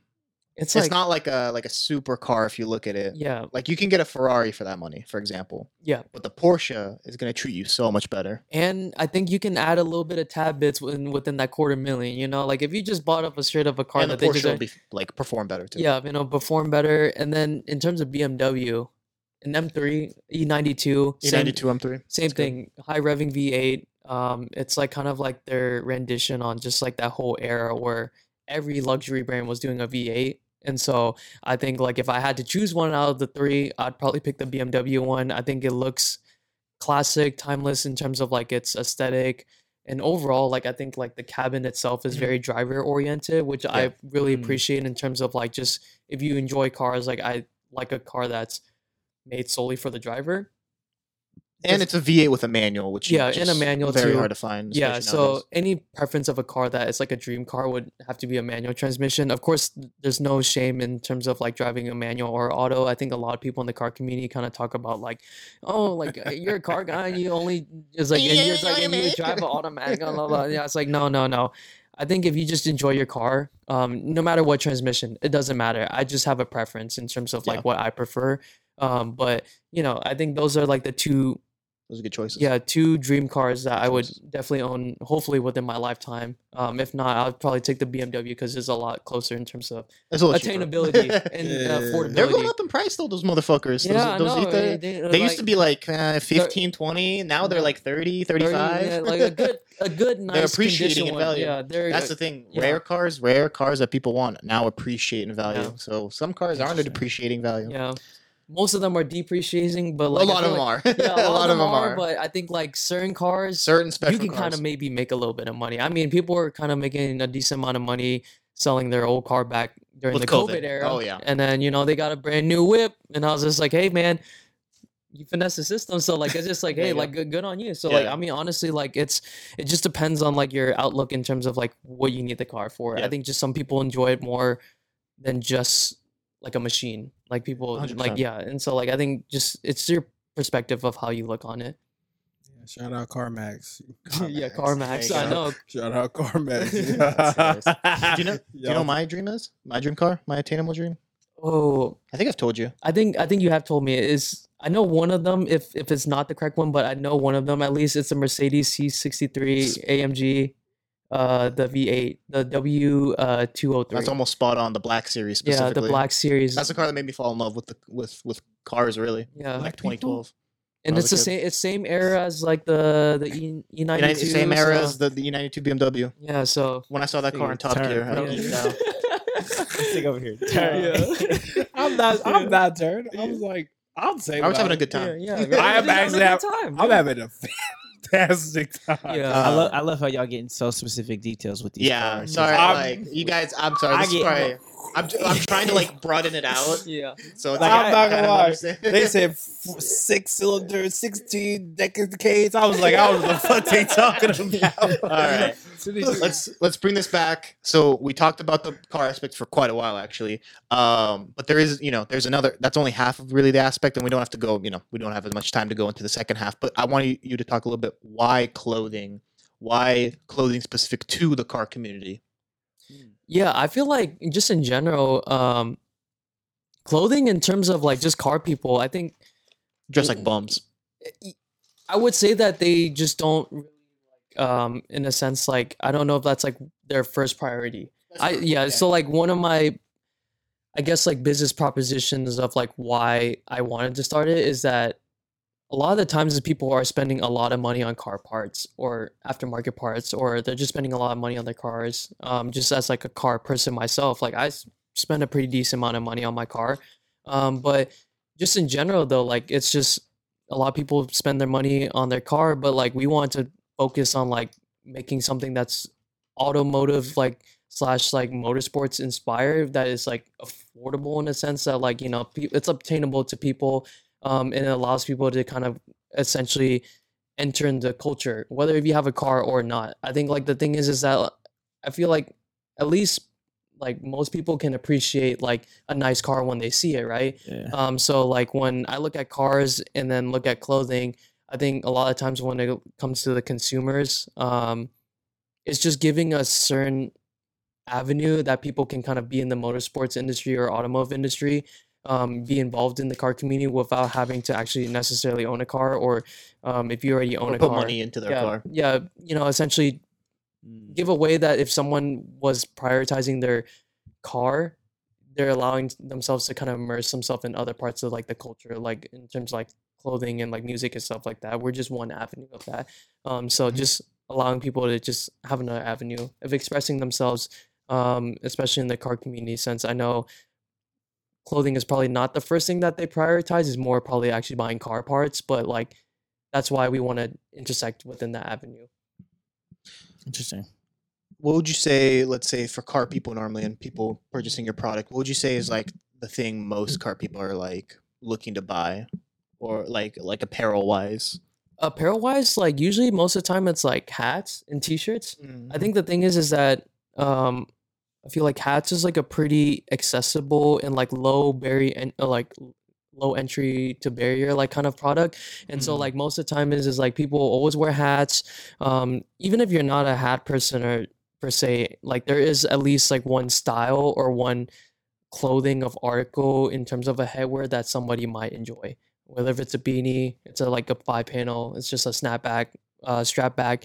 There's, there's a lot of like variables, and that's like in terms of like the clothing industry, that's like why like, you know, you have so many people of different like clothings and stuff like that. So like I think like hats is always usually the first one because it's very very low um barrier entry to them, um, just to get into the brand, buy into the brand, and just in general like have a piece of article um from the brand itself. The other thing, t-shirts. I feel like everyone always wears t-shirts, um yeah. so like I think t-shirts is a great way to kind of essentially just like support the brand or just like wear it around. Um, and you wear it for everyday wear. If you can wear it for like exercising, you can wear it just to kind of lounge around in. If you actually want to wear it out, um, that's like another thing too. Um, so when I look at these two articles in terms of like clothing, I think those two, generally speaking, are probably the two that a lot of people gravitate to yeah. at first. And then, you know, for the fashionistas, they might go for the pieces that are a little bit more, um, the Roberts of the world, you know, they they pop out a little bit more, or like they resemble a little bit more personality. Um, so essentially, like it just whatever floats your boat, honestly. And like the thing is, um, too, is is like clothing is kind of one of those uh, topics that a lot of people, you know, I think a lot of people are like are really like into it or really not into it. But for me, like my biggest thing is is just wear whatever is comfortable, because as I kind of like learned over time is is that like a lot of people, especially that are people that are like, you know, like fashionistas and stuff like that, like sometimes they're not really comfortable mm-hmm. and like it sucks because like, you know, like they're pulling off a fit, they're looking real good and stuff like that, but it's not very comfortable all the time. So I think like for me, like finding that balance of like looking real good, feeling really good, but also being comfortable, um, and just wearing like clothing that you feel comfortable in. So I think like a hat and a t-shirt is very easy for people to kind of just in general like get, get into a brand, whether if it's like like our motorsports uh, apparel like company, or if it's just like H and M or any of that stuff, you know, like it's it goes from like fast fashion all the way to like, you know, your niche and like boutiques and um high-end stuff, you know. Okay, yeah, I got something for you. I got yeah yeah you. I'm gonna set the scene for you, you yeah, because they don't think I know cars. I know cars. Okay, okay, so, please set the scene. Anthony Hamilton Lewis. Lewis Hamilton. Yeah, there we go. Anywho, so uh, close. I'm, I'm, yeah, yeah. Where, where's he from? Yeah, yeah. Uh-huh. Where's he from? Uh, Europe? Africa? Europe? Yep. Yeah, let's fucking go. But, but do you know where? Specific...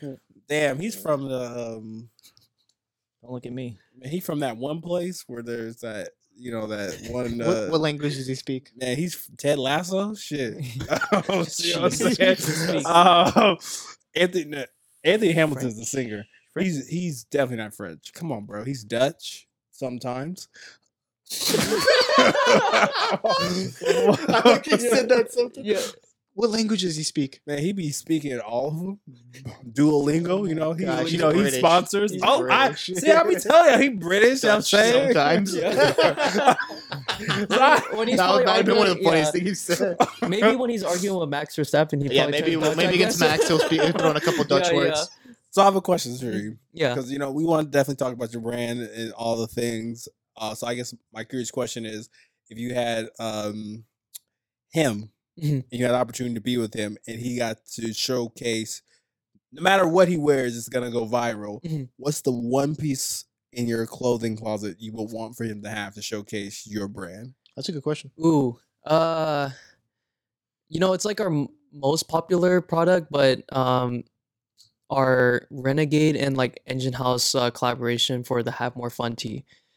He's a very like bright personality type of person. You know, like I mean. If you follow any of like the F one like culture or just the community in general, Lewis Hamilton's kind of been like the shining star of like who they want the brand to represent. Mm. He's um, kind of like the LeBron. He's like the LeBron. Yeah, he's you know, British. Yeah, he's, he's kind of getting yeah. up there in age now, so he's yeah, not winning he's, as you know, much. He's not winning he's as still, much, like, but really, he's pretty really top tier talent. But right. I think the thing that a lot of people really respect his cultural significance is, is that he values a lot in terms of like innovation and like for the culture. Um, he started a program for people um, that are minorities and like uh, teens and like younger uh, adults to get into F one um, and just in general like motorsports racing. And he gives out like scholarships or money to people to essentially like be on the team, and they'll like apply and essentially just kind of like be a part of his like small group that he kind of mentors and like grows. Kind of like Yeah, oh, you guys mentor each other, but um, it's uh, it's all it's like it's pretty cool because like you know just in, yeah, like just in general like um, he's a really big personality, and I think like that T would kind of like sum up like you know of like how yeah. he would just carry himself, you know. Have fun, like you don't just, have you know, Lewis, but you have me. I wear that shit yeah, around. Yeah, I know exactly. So yeah, so like just just in general, like I think like I think. Uh, that sure applies to like pretty much like yeah. a lot of people, but that's mainly the reason why like I think that's like probably one of my favorite products is just because like no matter what, even if it's not related to cars or anything, just have fun. Like you know, this mm-hmm. is like have more fun. I think like happiness is like key to like you kind of like living your life and stuff. And so like a lot of people you know have up and ups and down and stuff like that, but at least if you're having fun during all that, like all like the roller coaster moments and stuff like that, um, that's something to appreciate. And he's, I guess, like more or less um, in a motorsports perspective, he's more bigger than the sport. He's a very shining icon of like what people think like represents F one. And so like that's why I would personally, I would tell him to be like, hey, you should get this T-shirt because I think it represents you as like a person in general. So um I yeah, I think just in general, like that would probably be a great piece for him. all right, all right. So, my my question mm-hmm. uh, for you, um, what is your message about Enjin Haus? Like, what is your message you want to send with Enjin Haus to people? Yeah, I so my message is just kind of like from a, either like car culture. I think you know just enjoy it, immerse yourself, like get into it, learn from a lot of people. Um, learn from a lot of like the people that has been in the culture for a long time because they have a wealth of knowledge um, that they would love to share um, just solely because, you know, like they probably were at the same spot as like everybody else just starting out. Then they kind of figured out like, hey, like working on cars is really fun. And like, you know, like working um, on cars and then just basically building it, you know, making it their own is kind of like something they share. And so like when you look at other people that like kind of do the same thing, you know, like you want to kind of spread the um the knowledge and also spread like in terms of like the love of like what you essentially really enjoy um and then secondly is to like from like a business perspective is like always I guess like in a way make sure that like you allow yourself to be like kind of positive and like support other people's like dreams because I think as like a um a business owner now like I see the importance of supporting small businesses or people that are trying to achieve something um, because the main thing is is that like it kind of goes back to the thing that I was saying earlier that like time is very valued and stuff. So like you give your time and your energy to things that you value. And so like when I look at it from like our branding message too is just like, we value cars in general, but we value the community, and we also value like just like the connections that we make to people on a day-to-day basis and stuff like that. Especially if you don't like like cars, or like if you're not really knowledgeable about cars, like, you know, I'm always able to like, you know, spit a little bit of knowledge about cars, or at a certain question, like, you know, just in general, like my my time, like I value it. And so like I want to essentially like, for the things that I value in life and the things that like both the brand and also just in general, like uh for people, like I want to give my time to the things that I actually enjoy. Before Cost closes out with my final question is, because I I want you to be honest. Yeah. Because we play no games here. Okay? Yeah, yeah. I didn't know that. Okay, right, right, right. So you can't lie, okay? Yeah. If you lie, I'm gonna know. I have mind control powers. Yeah, you just read everyone like a book. Actually, I'm pretty good at yeah, it. Yeah. I'm not gonna yeah. lie, I'm pretty good at it. Zay got me on a different planet. But yeah. Anywho, I gotta ask, what's your street racing record? Ooh, street racing record. Uh, I've lost more times than I probably won. Yeah. Andy, damn it. No, no, it's uh, honestly, my car's just pretty slow. I mean, but just in general, though, I mean, I, I respect the honesty. Yeah, yeah. I it's it's slow. I mean, I'm not gonna lie. Like, I remember one time, a guy in a Porsche nine eleven Turbo S. That's not even. That's not. Yeah, even. It's like. It's like you know, me versus ta- Shaquille O'Neal. Yeah, it's like, you know, like, yeah, like, basically, not, like when you talk about yeah. levels and like just in general, like cars, like that's like.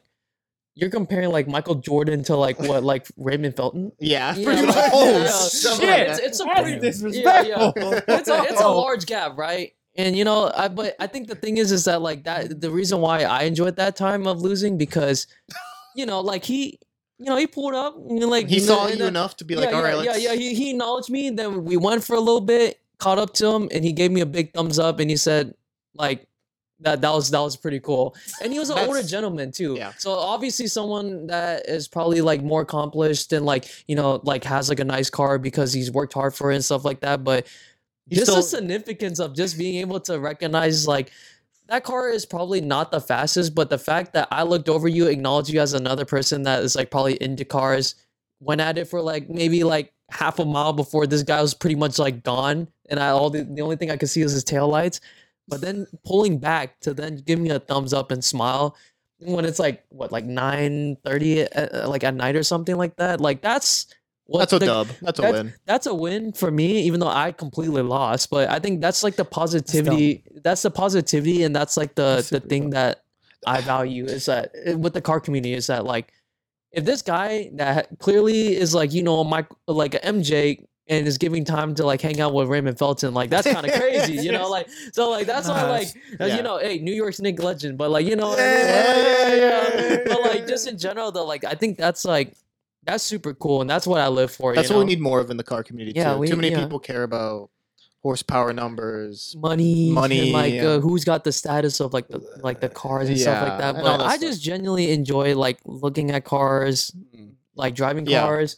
And then just talking to people about it. If you show me your it. Civic you bought for a thousand that you've plasti dip yourself, but you put the hours into it, I'll be like, hey man, that's awesome. I, I respect that. Or yeah. if I go to a Cayman G T four Porsche and I'm like, yeah, it's a two hundred thousand dollar car. That's really fucking sick too. Yeah, and yeah. I talk to the owner, and he's actually a cool guy that's into cars. That's same exactly. experience. Yep. It's dope.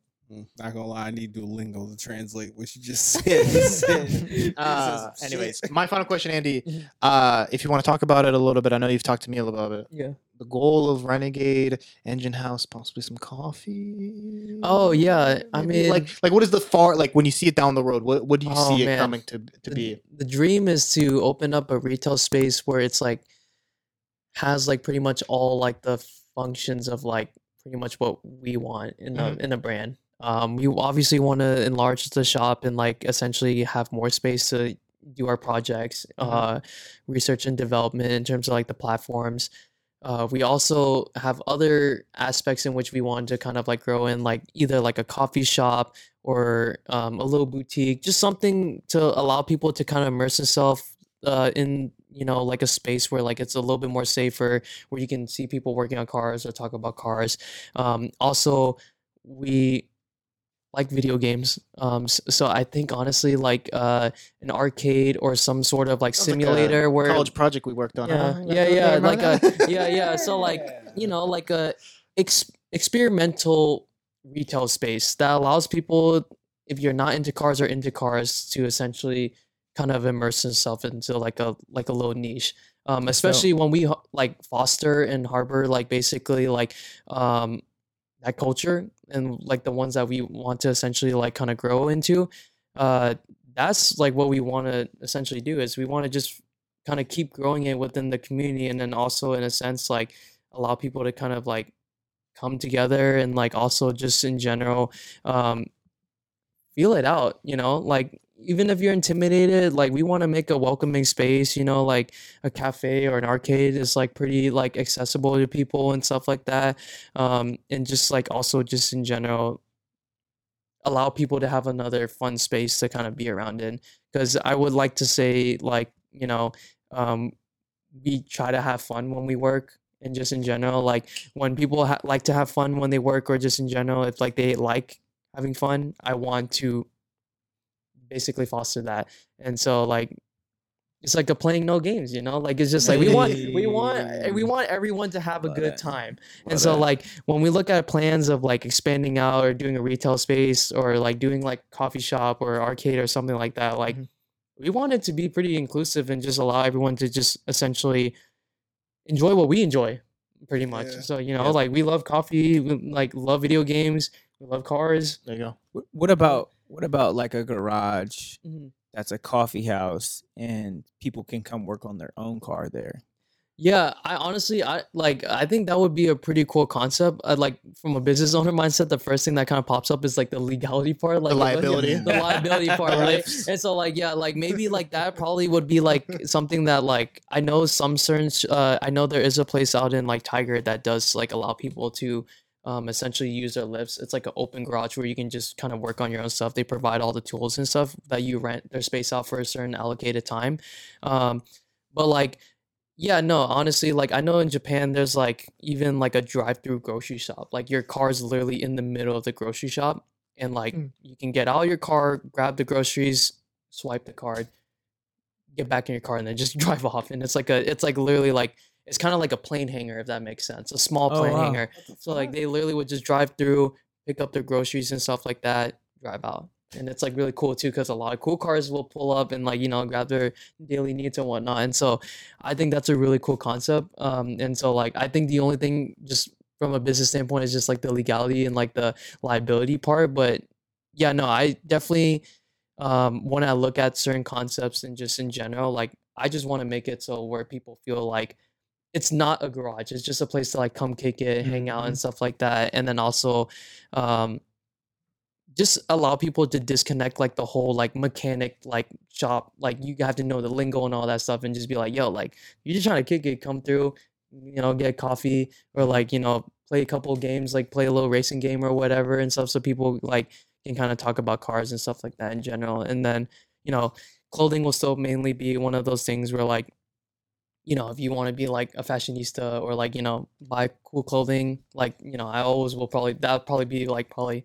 the main attraction for my personal, like kind of like growth in the business and stuff. But um, just in general though, just some place where people can kind of hang out and have fun. Dope. Oh yeah. Yeah. My man, thank you for hopping on. Yeah, thank Appreciate you for you. having me. Yeah. Please, please tell the people, where can they find you? Where can they find Enjin Haus, Renegade, all that? Yeah. Socials. So, yeah. So, uh, Instagram, uh, so for our shop side, it would be uh, Renegade Motorsports uh, underscore. Uh, Enjin Haus is just uh, Enjin Haus, um, so it would be E N J I N H A U S, um, spelled like that. Uh, and then my personal one, if you guys want to follow, is uh, Andy Dior with two R's. So, um, yeah, otherwise, uh, our pages are public to open to uh, to look and see and like kind of no need to follow projects, um, just in general. But like yeah, like we keep track of all of our projects and do like uh, progress updates on certain things that we work on. Um, but just in general though, like we love just making content just to keep people in the loop of what we do, because um, I think that uh, a lot of shops in general, um, people want to see what you're working yeah. on. So one hundred percent. And then, yeah, where's your shop at? Um, it's in the the Hillsborough area, so um, it is just uh, via appointments. Um, right now, um, we're just uh, closed off for our time being because uh, we are working on uh, finalizing our projects to basically go to a huge convention up in Seattle called oh, WICFest. Wow. Um, so we are just essentially bunkering down for the next like three or four weeks um, right now, so that we can finalize everything and hopefully make a pretty big showing out there. The um, nine eleven going up?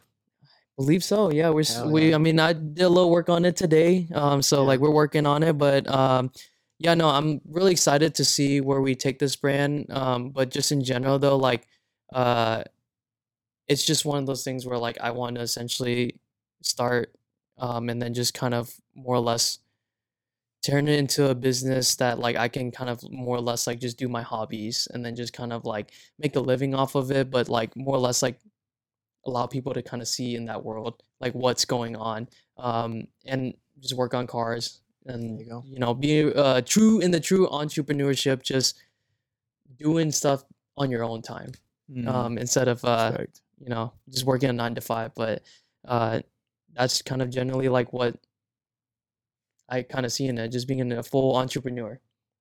There you go. Well, I'm not gonna lie. Off it today, my man. I'm not gonna lie, you couldn't help yourself.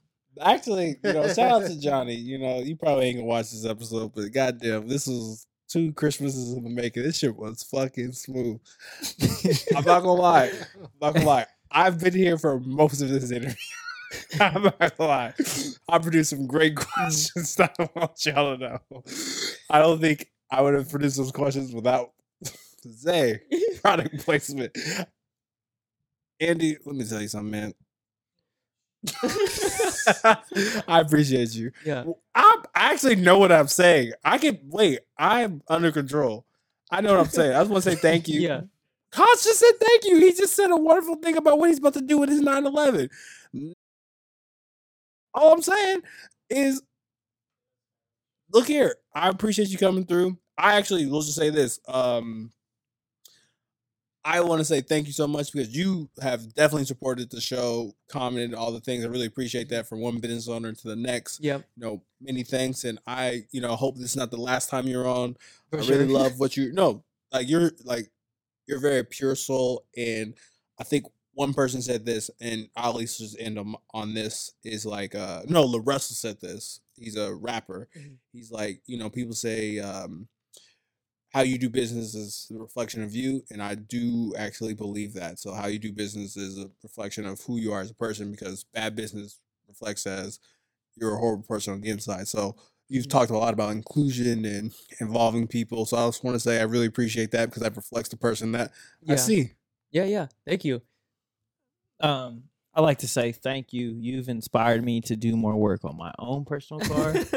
um, I've already put a lot of work into it, and so I, I want to continue to Hell do yeah. that. Yeah. I think this this conversation kind of gave me the confidence to, to do that, so I want to thank you for that. Not only uh, you you inspired me in, in many different facets of just the – I have a curiosity about cars. I'm not mm-hmm. a big car person. Yeah, yeah. Um, But this just, you know, tapped into that that fun side of things. So thank you for that. And when your shop does open, please, please let me know because I would love to pull up. Yeah, yeah. From a, a time to time to. We'll, we'll let you know next even. car meet if you want to come yeah. by, see some cars, absolutely, talk to some people, see what um, it's like. Absolutely, I would love to. Um, yeah, man. So thank you for everything, and, and thanks for being on the show, man. You're you're definitely a, a kind spirited, kind heart, and I and I one hundred percent reflect you, respect you. Yep. Thank you so much. one hundred percent. Bro, thank you. Love yep. you. More people need to hear your voice. You got a lot to share. Yep. So thank you for coming on. Oh, yeah. I appreciate you guys just for uh, sharing your airway for me to kind of speak on like my business and also just in general, like talk about topics, um, burning through curiosity. But just in general, though, like uh, I appreciate what you guys kind of do, um, giving a platform for people to kind of speak on and just in general, too, hitting on the real Play No Game topics, so for sure. Oh, you saved. You yeah. got saved. I had a couple of them. Yeah. Like, I'll say this. You know, next time maybe we'll get Marion on. Huh? Yeah, maybe. Yeah, that's a hell no. That's a hell no. Or were you really in Paris? Mm. I don't know. I had a lot of questions. Yeah. I had some, hey, I'm master yeah. journalist. Uh, you know, I had some questions, but I think I had to save them. Yeah, yeah. All right. Yeah. If you like what we're doing, hit the bell, like, subscribe. I'm fucked up. I'm not gonna lie. Dollar sign. Dollar sign. Hero. Bob. Nigga, donate some money. Jesus. All right. Thanks for watching. Subscribe. Follow. He's embarrassed. Until next time. Take care. Peace. Probably wondering if I think of you. Sorry, I'm for the bag right now. Yeah, I'm for the bag right now. Yeah, for the bag that I never had. Yeah, you probably mad right now. Yeah, I got a two-piece now. Shit, I think they call them groupies now.